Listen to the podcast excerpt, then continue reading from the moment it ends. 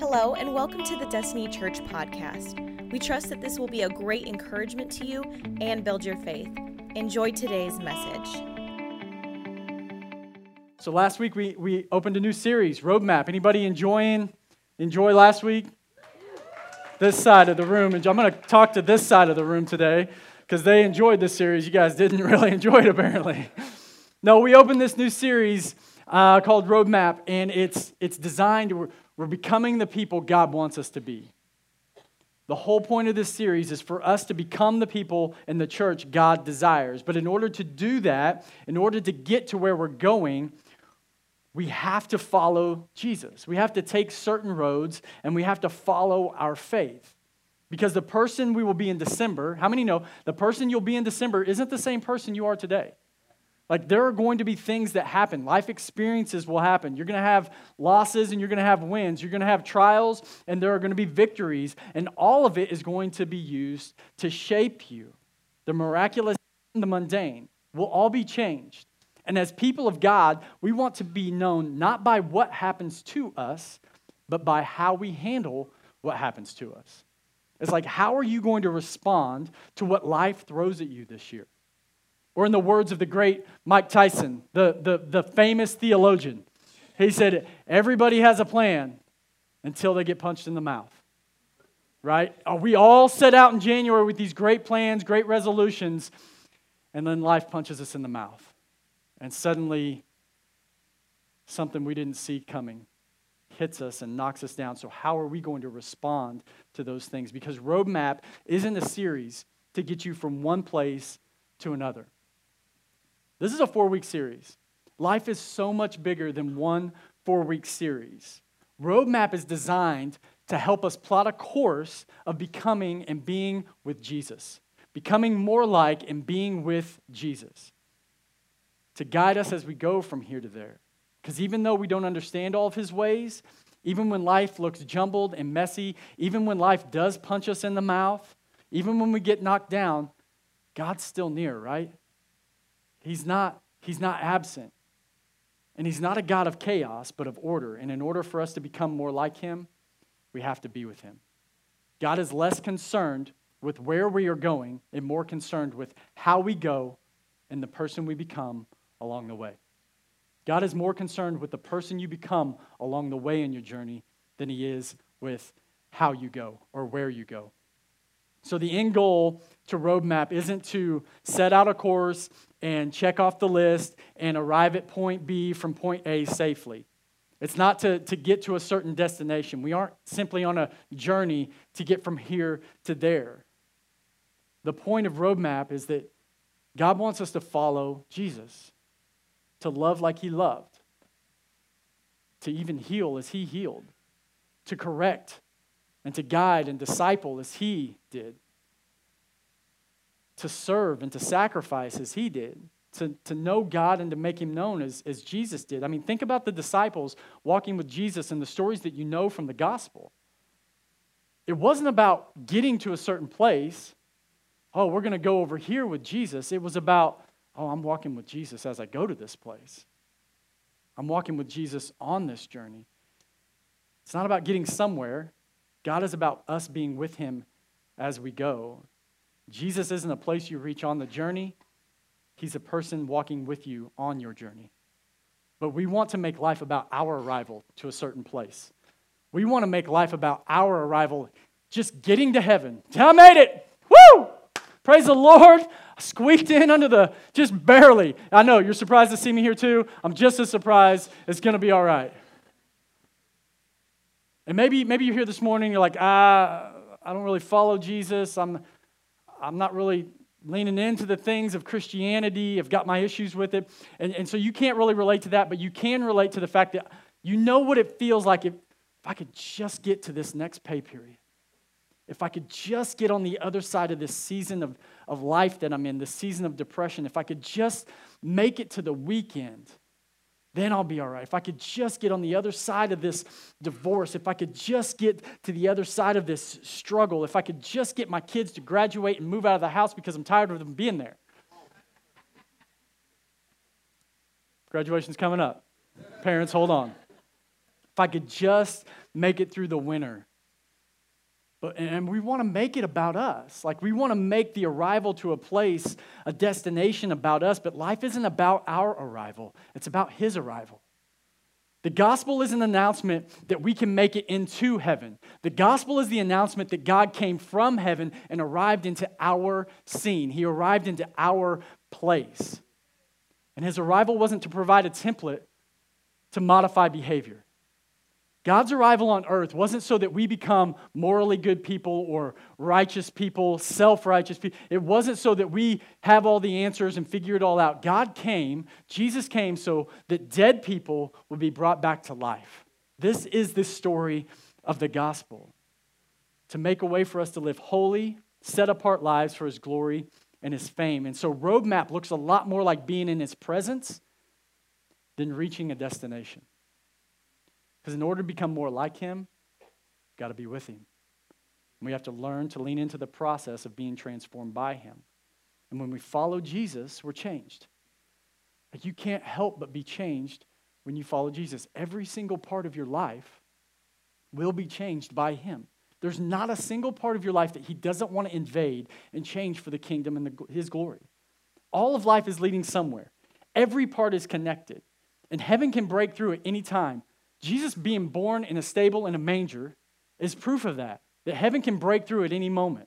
And as overwhelming as that can be sometimes, just setting in the angst of, is it going to happen now?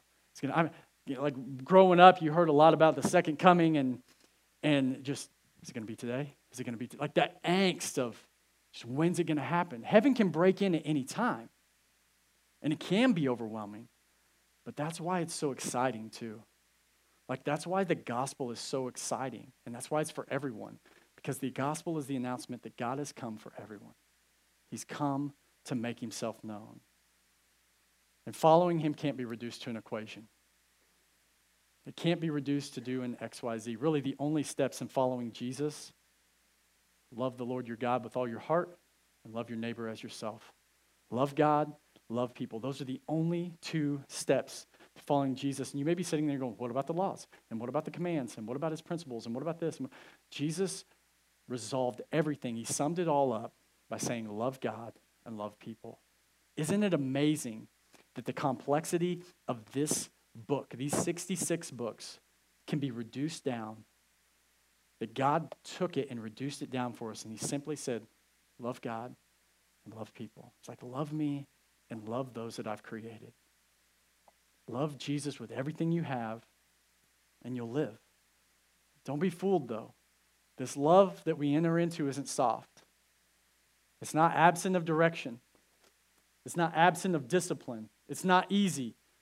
As Mister Beaver says in Narnia, it's not even safe. This love isn't safe. It takes courage.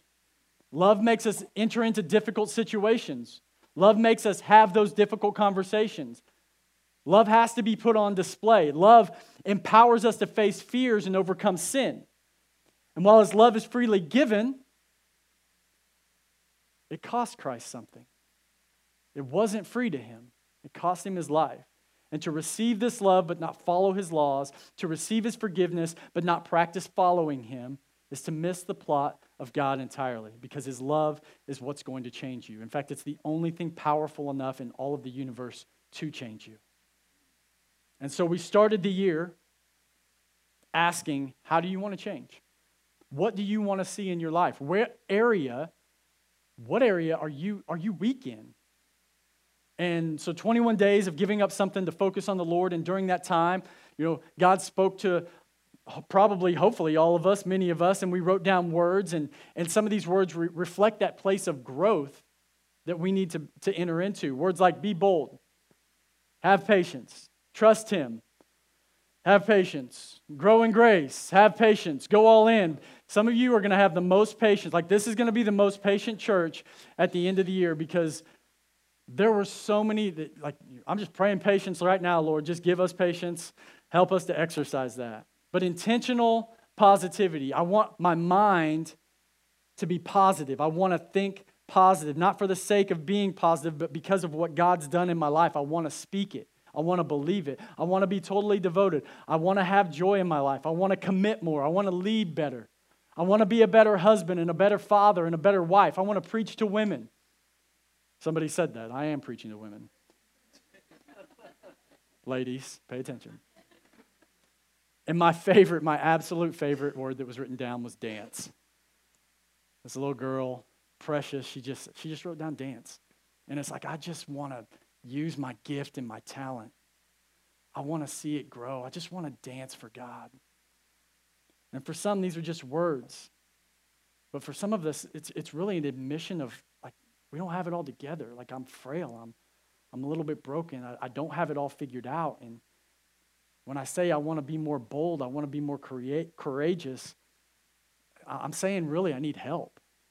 Like, I need you to help me. And that's what church is for, right? Like, to edify and to build each other up, where you're strong, maybe I'm weak, and so I can learn from you, and where I'm strong, maybe you're weak, but, but you can learn from me. That's what church is about, so that each of us become more and more like Jesus, and that's the point. The point isn't to arrive to a destination. The point is to become more like Jesus. And so today we're going to look at some steps we can take on our roadmap and our journey of becoming more like Jesus. But again, understand that it's not a process that looks like one, two, three, I'm going to check this off, and then we're going to move on to this, and then I'm going to have this arrival. It doesn't look like that. The process looks like waking up and worshiping God, being in His presence, taking in His word, allowing it to transform you, being in prayer with God, meditating on His word, being grateful for what He's done, serving others, putting others before yourself, going to bed humble and grateful, and getting up and doing the same thing over and over again, so that each day you look more and more and more like Jesus. Can we all do that? Can we, like, can we at least agree on that? Like, that's the goal, to look like Jesus. Hey, pray with me real quick again. Jesus, thank you for these moments, and we thank you for your word. Um, God, help to speak through me. Uh, may your Holy Spirit just move in this space right now, and uh, not only convict hearts, but cleanse them. And, and help us to walk away looking more like you. Help us to walk away saying, God was good today. I had an encounter with Jesus, and, and I just want to be more like Him.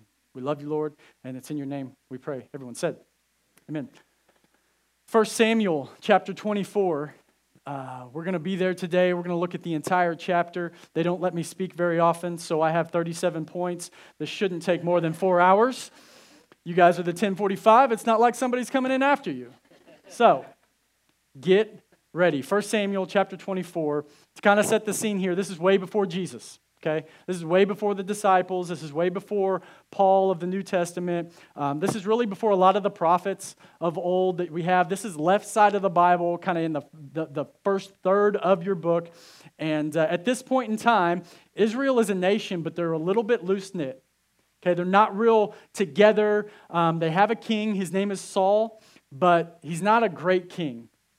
In fact, the, the people asked, up until this point, they were following God. God was kind of their, they were king. He was their main leader. But then they, they want a king. They're crying out for a king, so God gives them Saul. The problem is, like I said, Saul wasn't a very good king. And Saul had a tendency to be self-absorbed. Like, nobody here can relate to that.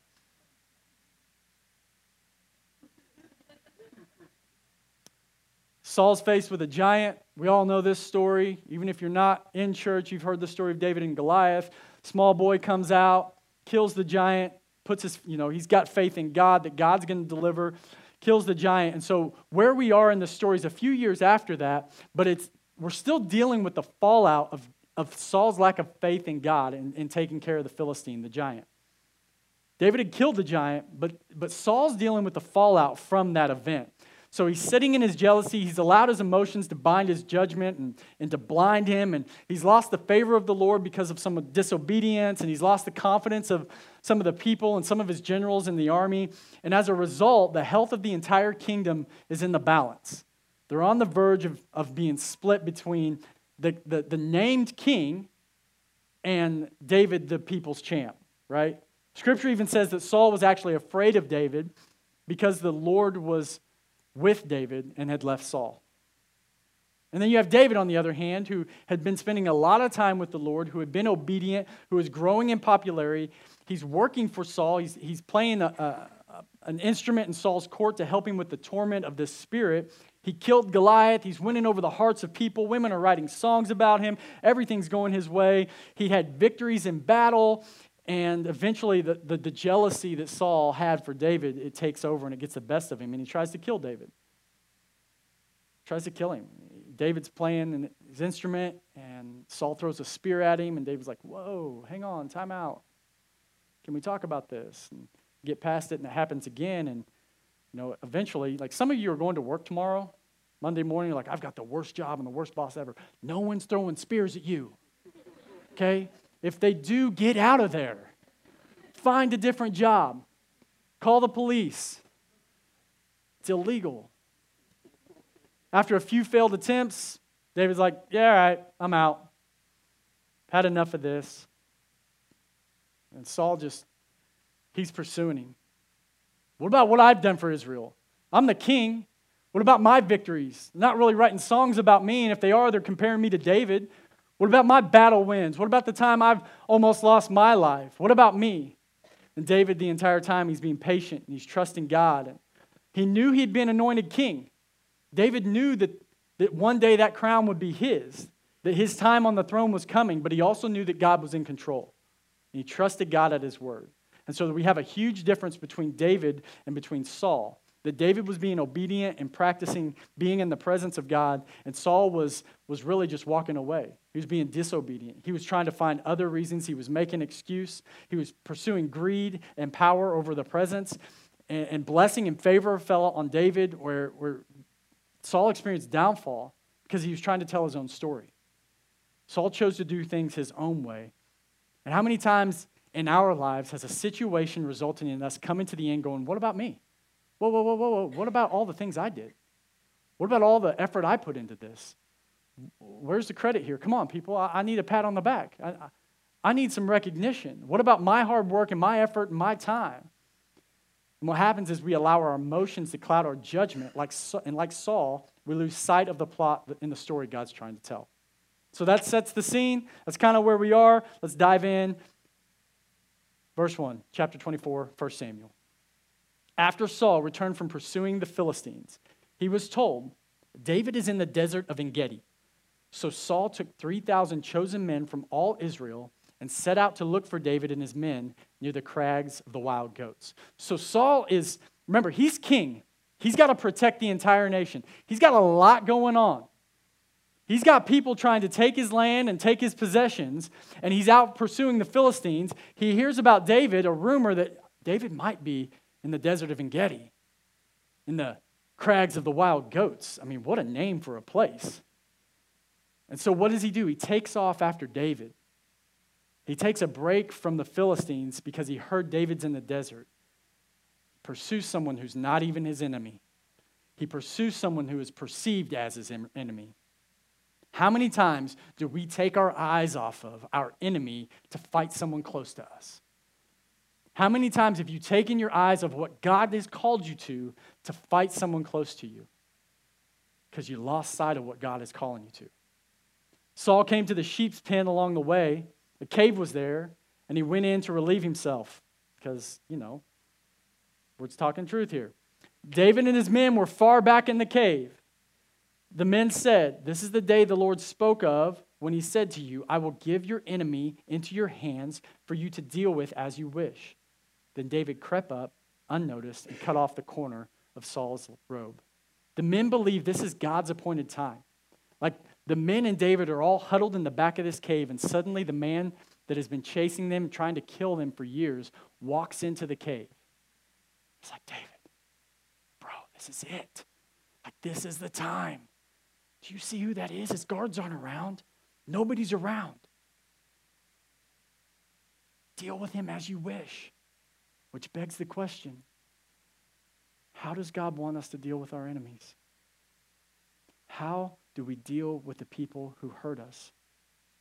When we have the opportunity to take revenge or strike back, what do we do? And is it the same way God would have us strike? David sneaks up. He raises his knife. He doesn't stab him. He doesn't even just like poke him a little bit. Like, ha, run away. He cuts off the corner of his robe. Now David's sending a message because David cuts the very thing that signifies Saul is the king. He cuts off a corner of the robe that signifies that Saul's the king. And he's saying, you're not worthy of this. And that cutting symbolized the removal of Saul. Like this, this position, it's above the character. And while David didn't kill him physically, he assassinated his character. David was saying, you no longer have the presence of God. You no longer have the power. You don't have the backing of the people. You're not a king because you're not acting like a king. Afterward, David was conscience stricken for having cut off a corner of his robe. He said to his men, the Lord forbid that I should do such a thing to my master, the Lord's anointed, or lift my hand against him, for he is the anointed of the Lord. With these words, David rebuked his men and did not allow them to attack Saul. And Saul left the cave and went on his way. The fact that David was conscience stricken for having cut off a corner of the robe, I mean, he didn't kill Saul. He didn't raise his knife against him, but he felt remorse for cutting off the corner of his king's robe. He defiled Saul. He could have killed him, but he didn't. And yet David wasn't giving himself a pass in what he didn't do. Like, it wasn't like, hey, good job for not killing him. Way to go, sport. No, he felt remorse. He felt a deep turmoil in his soul. The, the Hebrew here actually means that he felt a wound in his spirit. Like this weight of needing to repent. Because even though he didn't do the worst, he didn't present his best either. So David goes out of the cave. Saul walks away. David goes out of the cave and says, my Lord the king. When Saul looked behind him, David bowed down and prostrated himself with his face to the ground. He said to Saul, why do you listen to men when they say David has been on harming you? David calls out, still the king, still recognizes him as the king. Cries out to him, calls out to him, the Lord, my Lord, the king. And I want to ask, when's the last time you saw someone acting like your enemy, but you honored them as a king? You honored them as royalty. David bows down to honor Saul, the man trying to take his life. He chose to see Saul not as his adversary, but as one God appointed. When's the last time you looked at someone you thought or you think is your enemy and went, no, they're not my adversary because I don't battle against flesh and blood. They're not my enemy. They're God's appointed. And I can honor them. I have the opportunity to honor them. David says, this day you have seen with your own eyes how the Lord delivered you into my hands in the cave. Some urged me to kill you, but I spared you. I will not lift my hand against my master because he is the Lord's anointed. See, my father, look at this piece of robe in my hand. I cut off the corner of your robe, but did not kill you. Now understand and recognize that I am not guilty of wrongdoing or rebellion. I have not wronged you, but you are hunting me down to take my life. May the Lord judge between you and me. May the Lord avenge the wrongs you have done to me. But my hands will not touch you. As the old saying goes, from evildoers come evil deeds, so my hand will not touch you. David didn't slay his enemy, but through restraint, David destroyed Saul's ego and the animosity that had arisen between the two of them. He destroyed Saul's ego and the animosity that came up between them, because the antidote to our hostilities to someone else, the antidote to hostility between you and any other person is showing humility. It's showing humility in a moment given. And showing restraint is always more powerful than throwing a spear. You can throw a spear. You absolutely can, but should you? Against whom has the king of Israel come out? David says, whom are you pursuing? A dead dog, a flea? May the Lord be our judge and decide between us. May he consider my cause and uphold it. May he vindicate me by delivering me from your hand. David says, who am I? I'm, Saul, come on, I'm a dead dog here. You're out pursuing a flea, one tiny little flea. Even if you kill me, what kind of prize is that for a king? You're gonna, you're gonna traipse me around like, hey, look what I did. I killed a flea. Good job, Saul. Way to show your power and your might. Glad you're my king. No, This is below you. I'm not even your enemy, but you're out here hunting me. Why are you wasting your time with me? You're the king. You have more important things to do. When David finished saying all this, Saul asked, "Is that your voice, David, my son?" And he wept aloud. Goes on to say, "You are more righteous than I am. You have treated me well, but I have treated you badly. You have just now told me of the good you did to me. The Lord delivered me into your hands, but you didn't kill me. When a man finds his enemy, does he let him get away unharmed? May the Lord reward you well for the way you treated me today.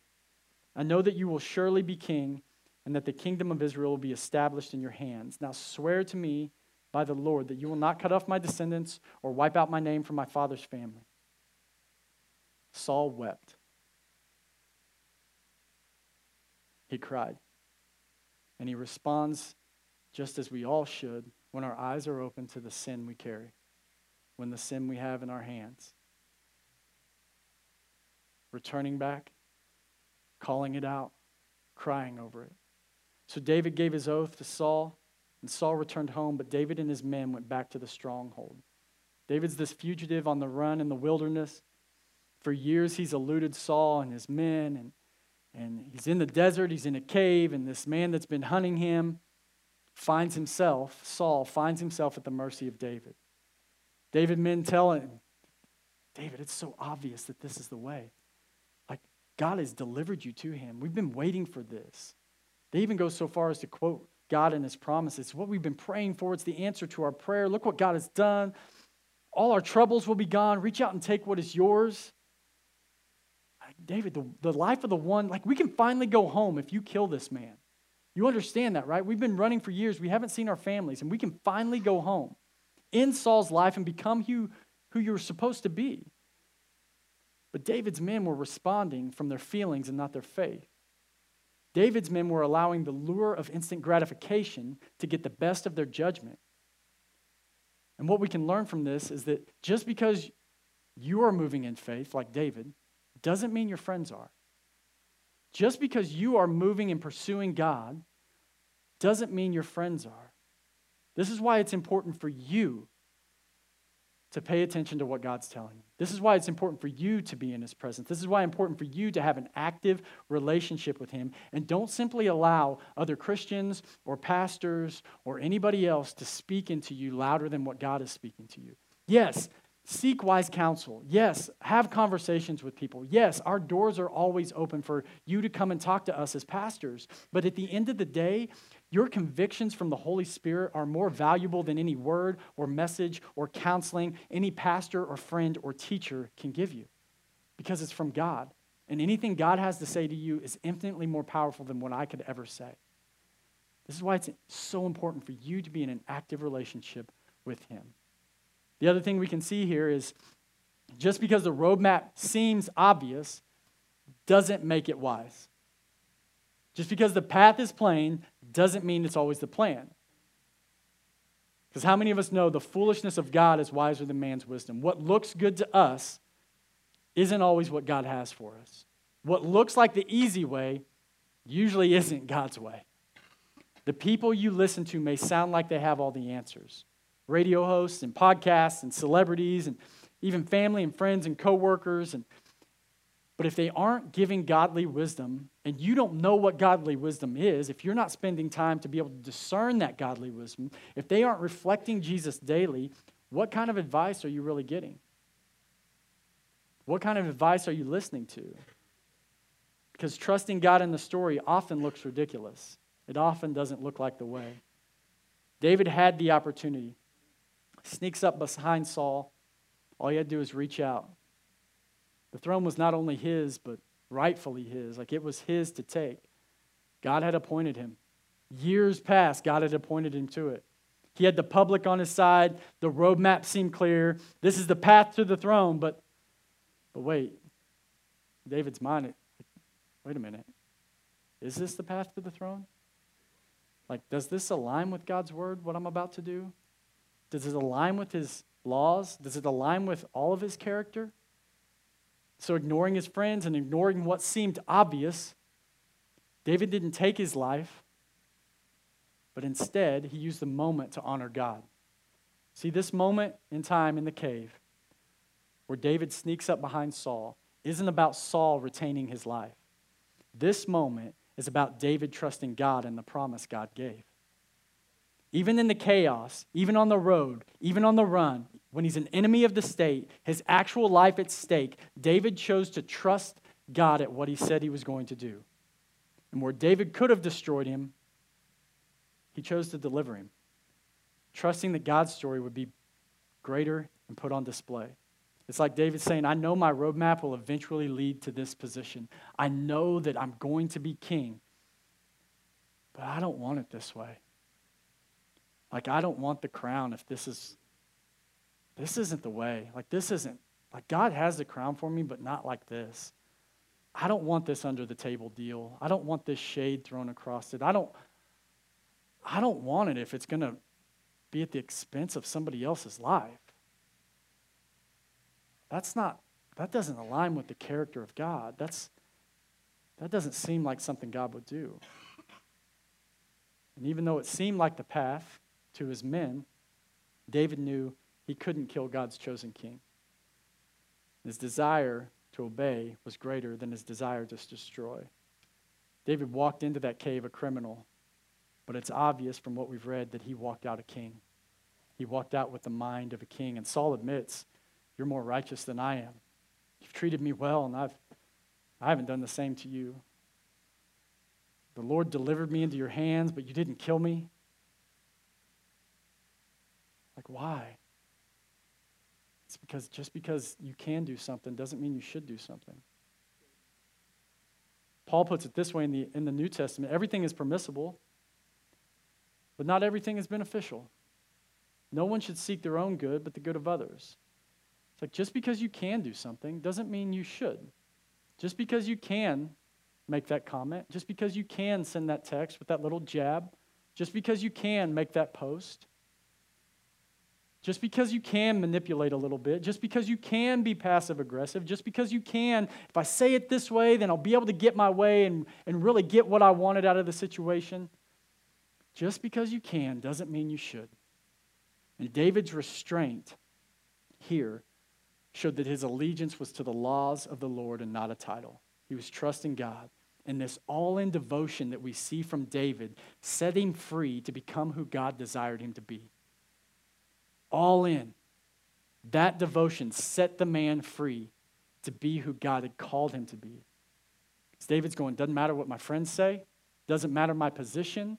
My life on the line, the title I carry, doesn't matter who's after me, doesn't matter my job or my life, it doesn't matter what they're saying or what they're thinking or what they're writing about me. I'm going to stay true to following God and being who He is making me to be. I'm going to set the tone in my life. I'm going to walk humbly with God. I'm going to forgive. I'm going to show mercy when mercy wasn't shown to me. I'm going to love people all because God loved me. That's the response of life. That's how we're going to be changed. And I'd rather live in the chaos of obedience than any amount of regret. Because David had spent time with God, he was able to use three filters. He was able to understand these filters and use them to his advantage. The wisdom of God, the principles of God, and the law of God. He was able to be obedient in all three to help him discern the will of God. So our first point, if you're taking notes, our first point, or David's first filter, is the wisdom of God. David spent a lot of time with God, and he grew in the wisdom of God. It wasn't something that he received. He didn't throw up a Hail Mary prayer and, and just hope that God would download him with a bunch of wisdom so that he could figure out the path to take and which way to go. No, remember, before David was a fugitive on the run from Saul, before he was a soldier in the army winning battles, before he was a musician in Saul's court, He, before he was a giant slayer, he was a shepherd in a field tending sheep, spending time with the Lord, being molded in his presence. So David didn't go on the run from Saul, hoping the Lord would be near. He knew God was near. David wasn't confident because his roadmap was clear. He wasn't like, hey, this is the exact path I've got to take to the crown. I can have confidence. No, he was confident because God was close. He was confident in his walk because his God was close. And it was never about reaching a destination, but about God being with him the entire time. How much time are you spending with God to reach your destinations of becoming more like Jesus? How much time are you spending following culture and being influenced instead of being the influencer? How much time are you spending to gain the wisdom of God so that you can discern the will of God? The second filter, or our second point, is the principle of God. We see David uses this principle, or he knows the principles of God. He actually quotes a principle from the day, a proverb, um, from evildoers come evil deeds, so my hand will not touch you. And what he's really saying is wicked acts come from wicked people. It's like, Saul, if I were wicked like you, if, if I were evil, if, if I were like you at all, you'd be dead. Like I would have killed you in the, I would have killed you in the cave. I wouldn't have cut off a part of your robe. I would have killed you. But I'm not going to stoop to your level. I, I don't want to be like you. That you're not the type of person I want to be like. You're not the kind of king I want to be. And so we have a principle, and we know David has the wisdom of God, and he's using the wisdom to discern. And I often wonder, what, what principles am I living by? What principles are you living by right now that, that aren't God-based? Like, they're not biblically sound. And every day we follow principles. Like every single day there are things that we believe and that we walk through and that we apply to our life. Some are sound, some are biblically based. Um, like always take the high road. Be the bigger person, right? Biblically sound. Um, you can find not those words in Scripture, but, but themes that back that up in Scripture. Or you're only as good as your word. Uh, mean what you say, say what you mean. Like let your yes be yes and your no mean no, right? Um, stupid games win stupid prizes, right? You play stupid games, you win stupid prizes. You it's this you reap what you sow mentality. Um, and some of those are good. Some of those principles are really good, but then there's, honestly, come on, some of these principles that we see floating around are a joke. They're not biblically based at all. And and and really, you've heard me say some of these before, but God helps those who help themselves, right? No, that's not how it works. Because at the heart of the gospel is the fact that God helped us when we could do nothing for ourselves. No work was enough. No sacrifice was enough. Nothing we could do could settle the debt of our sin. But God, while we were still sinners, did for us what we couldn't do for ourselves. So God doesn't help those who help themselves. No, God helps those who trust in Him, who are in His presence, who are obedient to Him. Another one we, we see sometimes is good is the enemy of great. Good is the enemy of great. Well, uh, on the surface, not really anything wrong with that until you start thinking about, wait, so if good is the enemy of great, what are we going for here? We start confusing great with perfect, static, unchanging, which drops good down to this level of, eh, average, okay. But when God created everything, what did He call it? He called it good. He didn't call it great. He didn't call it perfect. He called it good. And I think the reason is, in our mind, perfection is a destination that we can reach, that we can attain, that we can arrive to. We, we can just go, look at me. I made it to perfect. Give me a hand, people. Come on. Pat on the back. I've arrived. Nothing more I can do. God, you're welcome. But that's not the case. There's no perfection that we can obtain. I mean, Jesus came and He was perfect, and we still didn't recognize that. We didn't see it in Him. So good is the enemy of great. Mm, God called me good, and I'm going to lean into that. I'm going to believe that. Another one we see all the time, live your truth. Live your truth. Ultimately, truth is not subjective. When truth becomes subge- subjective, it's no longer truth, it's a preference. You prefer to believe that. But Christians, listen to me, because we're really bad about this. We also don't own the corner to truth. We don't have all the answers. We simply have access to them. We have access to all the answers because all truth is God's. He owns it all. And so as His and as His children, we can claim those things. But we don't own the corner on truth. Only God does. Truth is not up for debate. We don't make our own. We don't find our own. We don't discover our own. We don't live our own. Truth has a name, and that name is Jesus, and we follow Him. And then If you've been around me for a while, at any length of time, I'm probably going to call you out on this. Some of you are laughing already. It is what it is. Come on, it is what it is. No hope for that to change. No place for transformation. No room for God to work in that. It is what it is. Listen, it is what it is would have God giving up on us in the garden at the fall. It is what it is would have Goliath killing David. It is what it is would have kept Jesus from coming to earth. God creates, we mess up. Eh, it is what it is. Bunch of sinners, no hope. It is what it is. It is what it is would have sin gain victory in our lives. But that's not the people we're called to be. We aren't going to resolve to say it is what it is. We're a people who follow and believe and have faith in a God who is present on the scene, who defeated sin, defeated death, conquered a grave, and because of his great love and because of the cross that is forever, the tomb is empty, he is victorious, and it is what it is is no longer. It is what God says it is, and God said it's finished. And that's good news. The good news of the gospel says it's finished. It's not it is what it is because we have resurrection power flowing through us. Remember, heaven can break into a scene at any moment.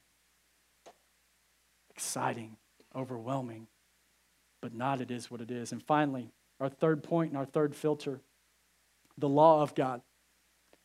First Samuel twenty-four four, this day you have seen with your own eyes how the Lord delivered you into my hands. This is David speaking. How the Lord delivered you into my hands in the cave. Some urged me to kill you, but I spared you. I said, I will not lift my hand against my master because he is the Lord's anointed. I mean, really simply, to kill the king was to break God's law. And murder is never a part of God's plan. It's never a part of God's plan. Even character assassination is not a part of God's plan. This is why we see David repenting of, of what we might consider such a small sin, but he was so in tune with the things of God and the will of God that he didn't want that to allow him to fall into bigger and greater things, bigger and greater sins that were going to impact his life. God had promised David delivery from Saul, and what we see in the cave is that there was a moment of delivery of Saul to David. But David chose to show mercy and to love someone who thought he was his enemy. And we see this echoing into the New Testament. Like, isn't it, isn't it so unreal how we can see this story and then Jesus comes along and he says the things that we're seeing played out in the New Testament, but it's thousands of years later. Jesus says, you've heard it said, love your enemy and hate Or love your neighbor and hate your enemy. But I tell you, love your enemies and pray for those who persecute you, that you may be children of your Father in heaven. Love your neighbor, but hate your enemy. But Jesus says, love your enemies and pray for those who persecute you. Church, how are we doing with this? How are we doing with, with loving our enemies? And praying for those who persecute us? Are we, at, like, are, honestly, are we praying for them at all? Or are we, are we taking jabs back at them? Are we trying to be right, be in the right, having the right words? Well, I'm not like that. I don't say that about people. I'm not like that person. God have mercy on them. Like, bless their heart. Yeah, now you're laughing. It's like, oh, dang it, I say that. How are we doing with this? There's one law, a law of love. Love the Lord your God with all your heart, with all your soul, and with all your mind. Jesus says this is the first and greatest commandment. And the second is like it. Love your neighbor as yourself. In order to love ourselves, we have to realize that we've been loved by God. That he is with us, that he is present, that he's on the scene, that his arrival is an announcement that we can be with him. But more importantly, that he is with us. David uses the wisdom of God, honors the principles of God, and upholds the laws of God to discern the will of God. And in the New Testament, we see Jesus coming in the fullness of all three, the wisdom, the principles, and the laws. He, he did it all. He upheld everything. He was perfect. And like David, Jesus shows restraint when people question him, when they pursue him, when they spread rumors and lies about him, when they call him names, when they say he's working for Satan, when they call him enemy. He never fights back. He never takes a swing. He never changes his posture towards people because of what they're saying or even what they're trying to do to him. The entire life that we have of Jesus is him trusting the will of the Father day in and day out, being in the presence, allowing it to transform him. He's growing. The, Luke says he grows in the wisdom. He trusted God.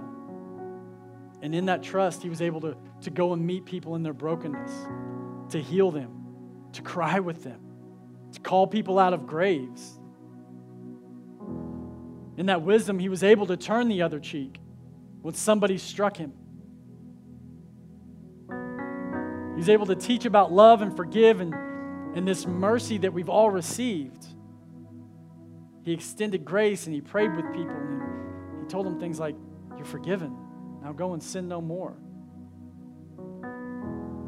It's like, you don't have to live this way. I've called you to something more. He believed in people. He saw the good in people. He saw the potential in people because he served a God who had redeemed them and was working towards the cross. In the garden, Jesus, anxious, sad, mad, terrified, full of grief in the moment, still desired the Father's will over his own. It's like, God, I see it. I, I see the roadmap ahead. And I got to tell you, it's not how I draw it up. It's not where I'd go. And I'm asking you now, is there another way? I don't want to go to the cross, but I will if that's your will, because I want what you want more than what I want for myself. I don't want to have to endure all this. I'm, drops of blood, the sweat that to turn to blood. God, do I have to? How far are you willing to surrender? How far are you willing to surrender, knowing that Christ surrendered fully? Thank you so much for joining us. Special thanks to those of you who give to this ministry. It's because of you that this ministry is possible. You can check out the link in the description to give or visit destinychurch.me slash give. Don't forget to subscribe and share with your friends. We love you and have a blessed week.